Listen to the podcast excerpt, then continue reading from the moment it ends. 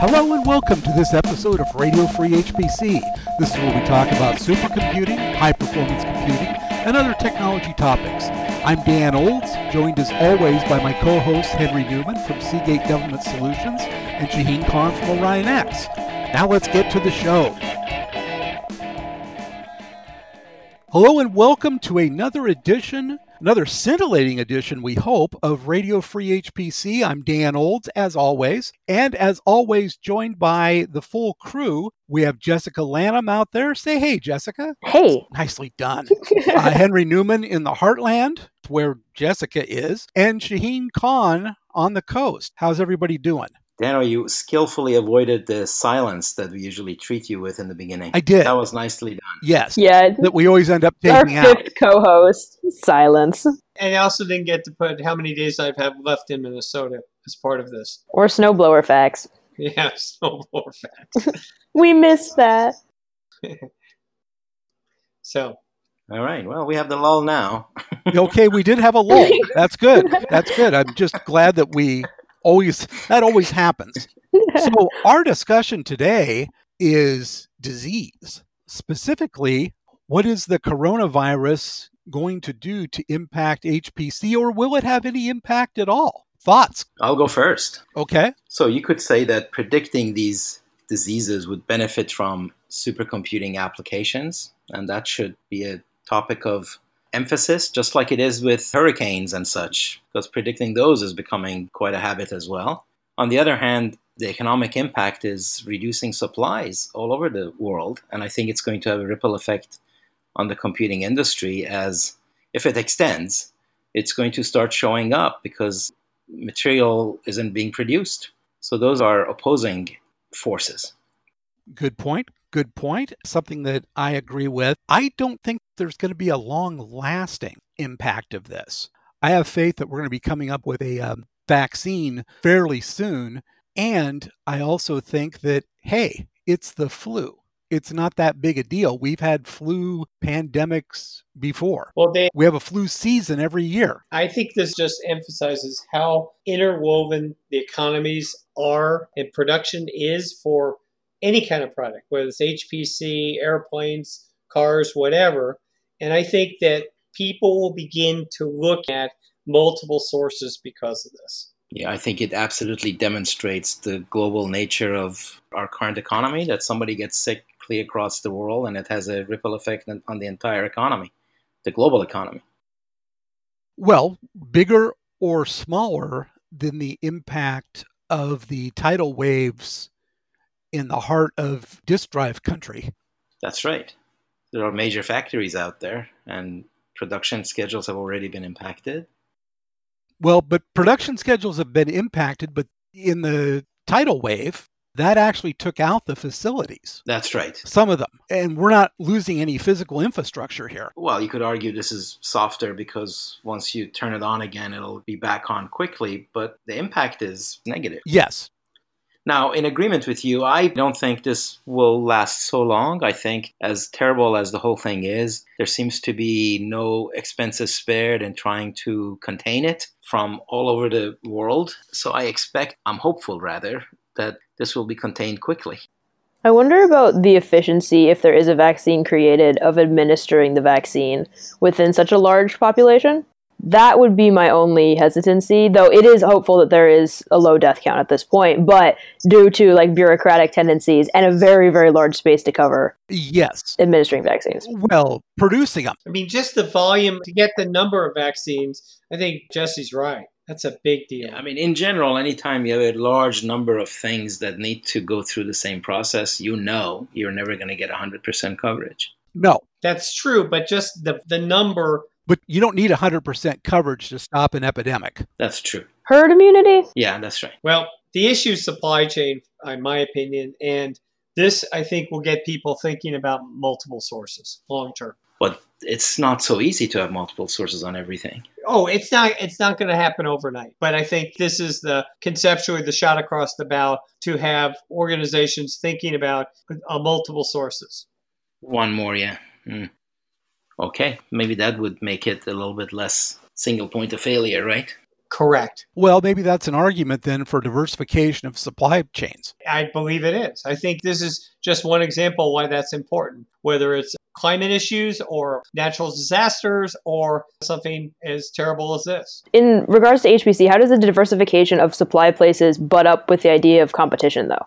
In a more connected world where we're able to communicate with China and do all of these things from the United States as if it's, you know, no big deal at this point.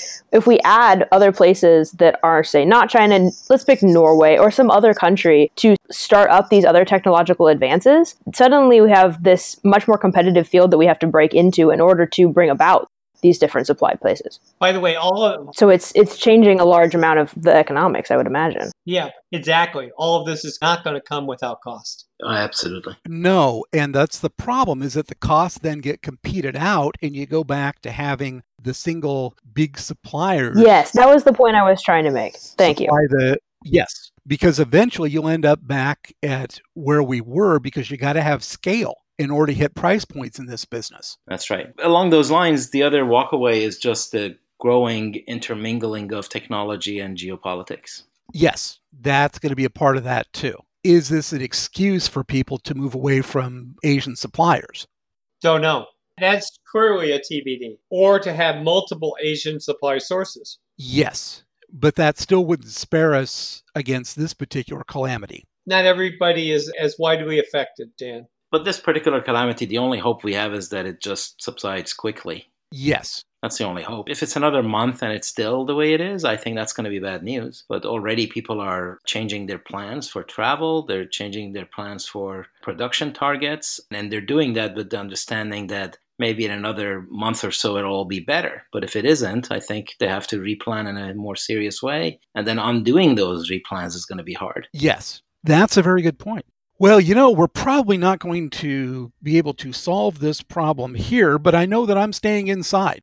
So there, I'm not leaving the hub. That's different how, Dan? It's not a difference in my activity, it's just a justification for it. But let's ask the guy who always has a justification for why no one should ever be online ever. Henry, what do you got? Got this. This one's pretty bad. Article in the Register. It says only three per 100,000 cyber crimes are solved. And reading the article, it's pretty clear it's from the FBI.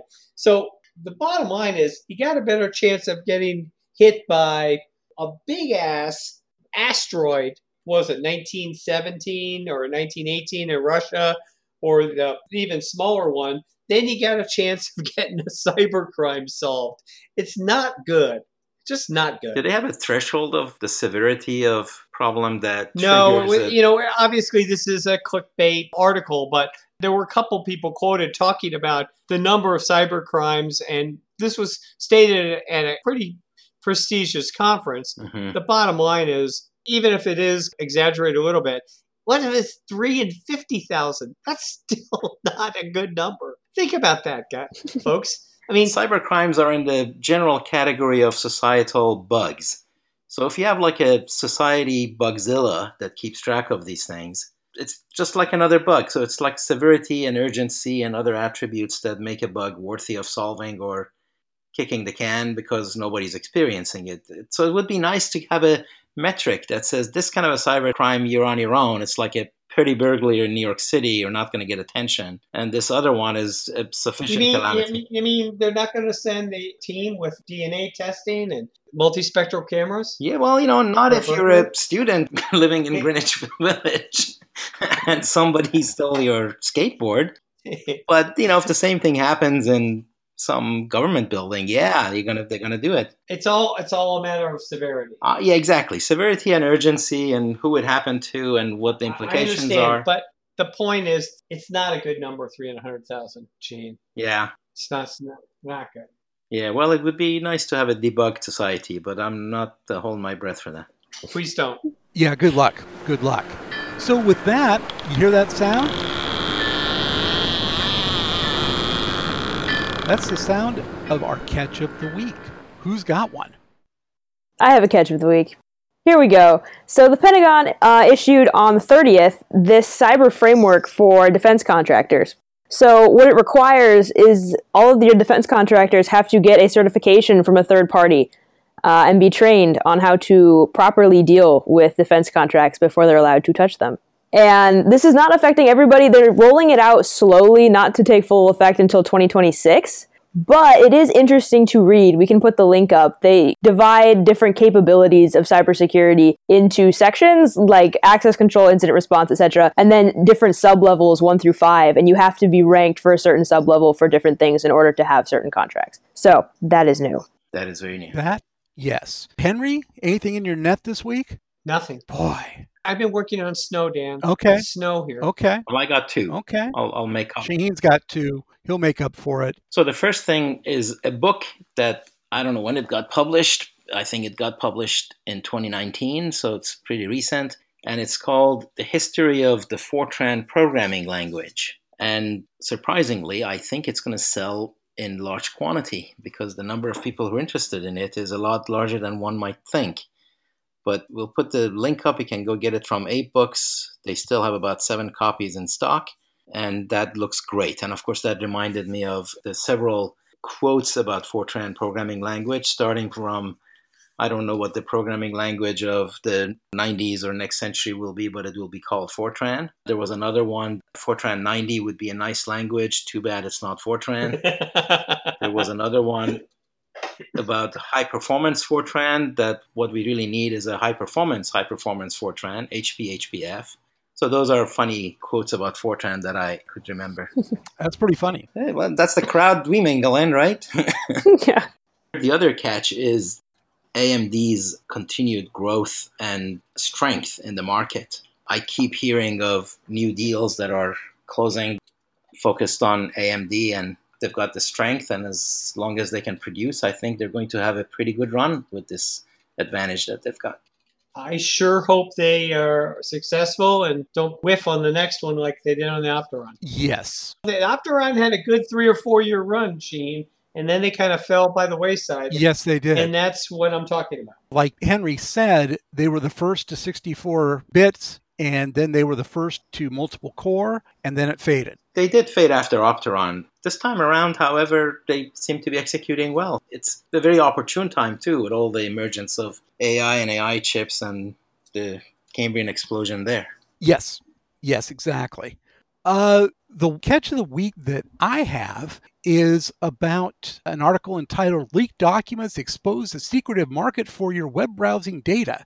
And an Avast antivirus subsidiary selling, quote, every search, every click, every buy on every site. Avast was doing this as part of their free antivirus. So your antivirus software was itself a spyware. Ironies of ironies. Yes. Go figure. But that just tells us that really nothing is safe, although they've apologized and said they're not going to do it anymore. I trust them. Oh, yeah. Oh, Yeah, yeah. Seen that before. It's deja vu all over again. definitely. Yes, exactly. That was big money for them. Now, not going to be such big money for them, but there will probably be, I'm predicting, a small eh, four point type opt in somewhere in the agreements that we all skip past. Hidden in the EULA. No. Yeah. Well, that's that was the thing. The thing is that does anybody really care? Yes, that's you're right. And I suspect that there are a lot of people that would rather have a free security suite as opposed to having one that they have to pay $30 a year for, for instance. It's got a bit of a mobster feel to it. It, it does. Pay your protection money Yeah, Yeah. for literal protection. yeah. But again, it's just proving out the point that if you're not paying for a product, you are the product. If you're not paying for the product, you are paying for the product. Yes. Well, and actually, it kind of gets to my corollary to that. If you're not paying for a product, it's a virus. yes, right. And sometimes even when you are paying for a product, it's a virus. yeah. you can never be safe. Well, hence why you should stay offline, right, Henry? Exactly. I cycle straight back. That's right. No one should be online. Telling you. Welcome to our secular podcast. No one should ever be online, ever, Ever. to be more accurate. Well, I think this is a good time for us to unveil the cassette tape program for Radio Free HPC. It'll be quite the sleep aid, yes. So, on that note, let's go ahead and call it an episode because I think everybody's lost interest, including us. Thank you all out there for listening. Keep those cards and letters coming in through podcast at radiofreehpc.com and give us a follow on at radiofreehpc. Thank you very much for listening. Boom. Bye. Thank you for listening to this episode of Radio Free HPC. And as a quick note, the views and opinions of Henry Newman are his and do not reflect any policy or position of Seagate Government Solutions or Seagate Technology. Thank you for listening.